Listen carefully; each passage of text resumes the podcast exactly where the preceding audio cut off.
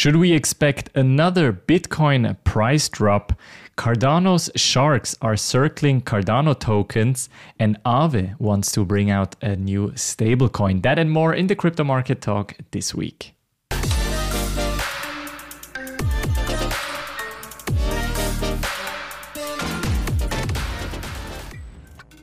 In this week's episode, we will talk about Bitcoin and Ethereum, of course, and then a quick look onto Cardano, because some interesting uh, developments over there in the Cardano ecosystem. And then at the end, we'll also quickly discuss Aave.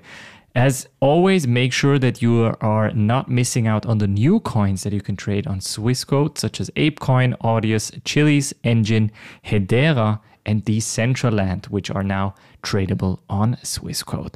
But first, let's get started with this news story here on cash dot c h, and specifically this questionnaire uh, asking people whether they are crypto anxious or not. And they asked people kind of what their opinions on cryptocurrencies are, kind of sponsored more or less by Bloomberg, the M L I V Pulse survey. So twenty-four percent of all retail investors are saying they are all garbage. twenty-seven percent are saying open-minded but skeptical. twenty-two percent skeptical but involved anyway. And twenty-three percent are saying cryptocurrencies are the future. So a bit undecisive on the retail side. If we're talking about professional investors, however, the picture looks different. We're looking at open-minded but skeptical with thirty-two percent on top, and then the cryptocurrencies are the future is twenty-six percent, twenty-three percent are saying skeptical but involved anyway, and they are all garbage only by eighteen percent. Now, interestingly, Bitcoin maximalists, not a lot, just four percent on the retail side and just two percent on the professional side. And of course, these days, with the price action that we've seen, a lot of people are more skeptical than usual. For example, this article by C N B C, Make It, is also saying Bitcoin was supposed to be a hedge against inflation. Here is why it hasn't worked that way. And interestingly, it says here with crypto, the extent of price volatility is so significant, it's very hard for me to view it as a long-term store of value. Anjali Jariwala, certified financial planner and founder of Fit Advisors, tells C N B C. Jariwala says that crypto in general is a new type of asset that doesn't yet function either as a sought-after commodity like gold, and we'll talk about commodities in just a second, or even as a currency, because it, it's not easily exchanged for a good or service. And that's actually true if you look at the industry as a whole. A lot of the cryptocurrencies are not really used in daily life. You cannot really properly use them as a cryptocurrency. And even if you have to use the biggest cryptocurrencies and as a store of value, it's a bit unsure because of the price volatility, of course, that's been going on in the industry. Now, before we jump into the idea of whether cryptocurrencies are counted as commodities or not, we ha- have to talk about kind of the major story of this week, which is Mount. Gox creditors inch closer to repayment as Bitcoin dump looms.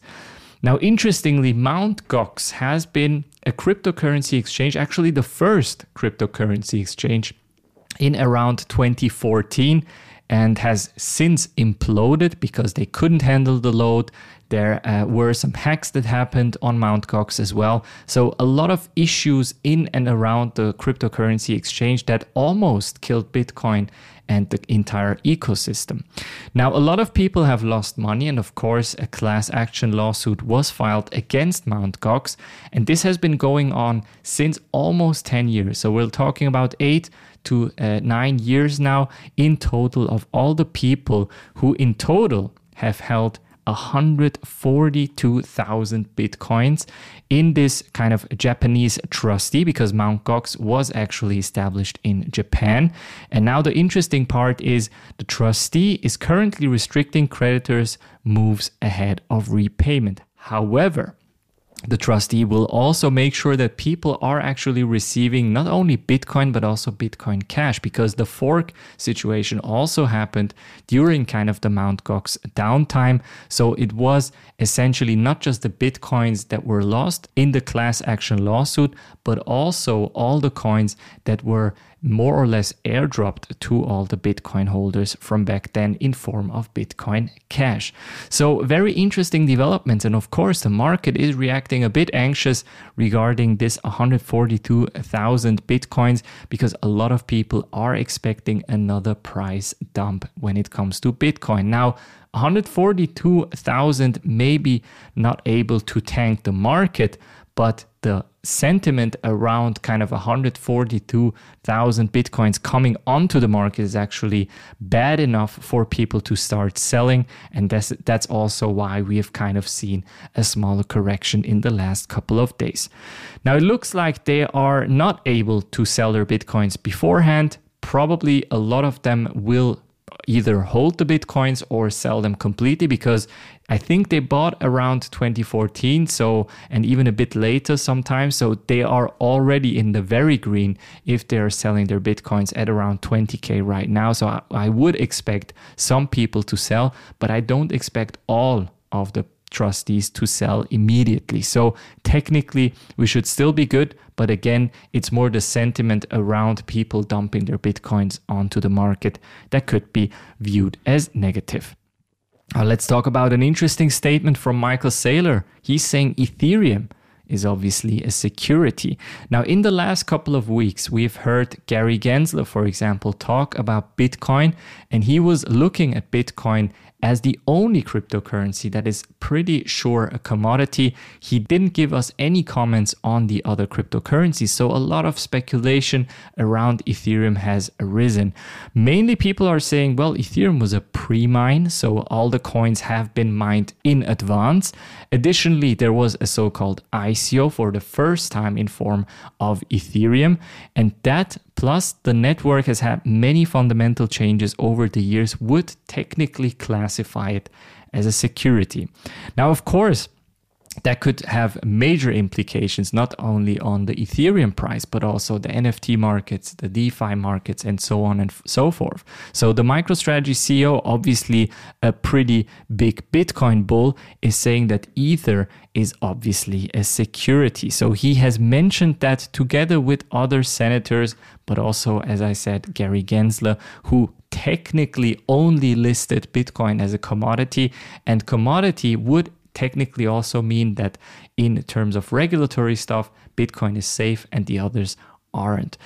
But again, Gensler's com- comments on kind of the other cryptocurrencies weren't as clear. So still, we are a bit un- unsure when it comes to these statements. And I would still say that Ethereum is not really necessarily a security, and I would still expect it to be Bitcoin and Ethereum labeled as commodities, and other cryptocurrencies that had I C Os after Ethereum could potentially be securities, especially if the S E C wants to make a kind of big case out of some of these I C Os.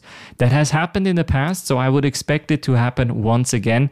The big question is, of course, who is in charge? Is it the Commodities Futures Trading Commission, so the C F T C, or is it the Securities and Exchange Commission, the S E C? And depending on who is in charge, that could also mean more new regulatory pressure when it comes to Ethereum and Bitcoin. But generally, if we look at the Bitcoin price, I zoomed out here, and very interestingly, we have again a range-bound development right now. And we've almost reached the kind of lower bound of the interesting part of the range, so around eighteen point two, maybe eighteen point five. So technically, you could still trade this. And I've mentioned this a couple of weeks ago, that the range here could be quite interesting. An interesting range that we have experienced here, for example, in May as well, before it kind of came crashing down. So this kind of trading range could have been quite interesting, especially if you are more conservative trader. This is a more safe environment for you to trade. However, in this case, still unsure. We have mentioned Mount Gox potentially dropping a bunch of Bitcoins onto the market, so that is still a bit of an issue. Let's talk about Ethereum. Very interesting news story came out regarding Ethereum because the stakers that are betting on Ethereum's big upgrade, which is of course the merge, are currently underwater. And a new report from Glassnode came out that a lot of people have actually bought Ethereum at around two thousand three hundred ninety US dollars. So that's around the average price of people who bought and deposited their Ethereum onto the Beacon Chain. And that essentially means all these people who bought at two thousand four hundred ish U S dollars are expecting for the price to go up after kind of the merge. So that could either mean there will be an upside pressure and the price will actually continue to rise, or it essentially means a lot of people are currently holding a loss of around fifty-five percent, and that could essentially mean another correction also for Ethereum, because you don't want to bank any more losses when it comes to this Ethereum trade. Looking at this, we see a very, very similar picture. Essentially, this range with the absolute bottom of around eight hundred seventy-seven and here kind of the local top of around one thousand two hundred seventy-seven here as well. So I would say this, again, a very interesting range to trade. So I would expect this to drop at around one thousand twenty, one thousand thirty, and then kind of bounce back off. And then I would say it could actually break one thousand two hundred eighty-four U S dollars as well. So could be quite the interesting trade here when it comes to Ethereum. Uh, again, the merge will be very, very exciting, and it looks like we might actually see the merge happening at around end of August, because right now the last testnet is being prepared. So after this testnet makes the merge complete, we could probably see the merge happening in around August. But talking about the merge, or let's say talking about a major kind of hard fork, Cardano's Vasil hard fork is also settled to be released at around end of July or maybe beginning of August. And what we're seeing here is that the Cardano sharks are in buying spree. Now, what is a shark? Usually that's a holder of around ten thousand to one hundred thousand A D A tokens. And what we are seeing here is that these addresses that hold between ten and one hundred K have been accumulating in the last month, probably in anticipation of the Vasil hard fork. The big whales, however, so one hundred K to ten million, these are staying still flat. So they are not trading this Vasil hard fork as a kind of buy the rumor, sell the news event. They are staying on the sideline here, but the sharks are definitely circling around Cardano. Now, looking at the chart of Cardano here from another trader, we can see here we are seeing declining volume. We are seeing the flag kind of potentially going down to around thirty-one cents. So this could actually mean that this here at around kind of beginning of June was just a fake out and the flag is still in play. So technically we could see a leg lower when it comes to Cardano. Quite an interesting trade, especially if you're looking at the Vasil hard fork. So this could be an interesting trade for you. Now, moving on, and we're moving on to general crypto news, but also in combination with Aave. Celsius, the centralized finance exchange and provider in the U S, has actually paid off twenty million U S dollars in Aave debts. They had a lot of kind of different debts in term in terms of W B T C, so wrapped Bitcoin. They had a U S D C that they needed to pay down. So a lot of different credits, which kind of caused also Celsius to stop withdrawals of their customers starting from thirteenth of June. And they actually paid it down. So twenty million in U S D C have been paid to Aave. So technically that means Celsius is now in the clear, meaning also not any Bitcoin price could potentially bring Celsius' position to be liquidated. Now, will Celsius still file for Chapter eleven bankruptcy? We don't know. It happened to Voyager Digital last week, so Celsius is not completely in the clear yet, but it's actually looking good, and that in turn is looking good for the industry. So this kind of smaller pump that we've experienced over the last couple of days was major. The major reason behind that was essentially Celsius, which again has paid off their twenty million U S dollars in debt. Now, talking about Aave, a very interesting news story came out of Aave. They are planning to launch their own stablecoin. There is a new change request. They're calling it the Aave request for comment. So an A R C is technically this governance proposal. And there they are suggesting a kind of stablecoin called Ghost with the short uh, form of G H O. And Ghost's idea is to be a very similar stablecoin as a D A I is. So not a completely decentralized stablecoin, but more of a collateralized algorithmic stablecoin that is behaving very similarly to D A I and MakerDAO. So we're seeing this kind of being voted on. Could be quite interesting. So we're looking at category decentralized and collateralized, but again, not algorithmic. So it could be quite an interesting development if the Ghost token should come out, of course, because people will then only trade the stablecoin on the Aave platform.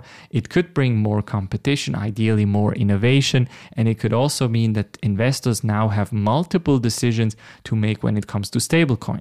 They can either go for the centralized ones such as U S D T, Tether, or U S D C, or they can go for the decentralized ones, ideally such as D A I, D A Y, or and or Ghost, which is a G H O. So quite interesting. Again, does come with specific risk. And if we're looking at the Aave price, it broke here out of this absolute bottom that we've mentioned a couple of weeks ago, kind of the November twenty bottom, which is quite interesting. It has quickly touched it, even went a bit lower than that, that bottom, kind of went back up, then corrected down, and now printing higher highs, which again is very positive. So Aave again comes out of this crisis as kind of the major DeFi platform together with Curve and others, but I'm still seeing Aave to go a bit more higher, especially if they can bank on a stable coin.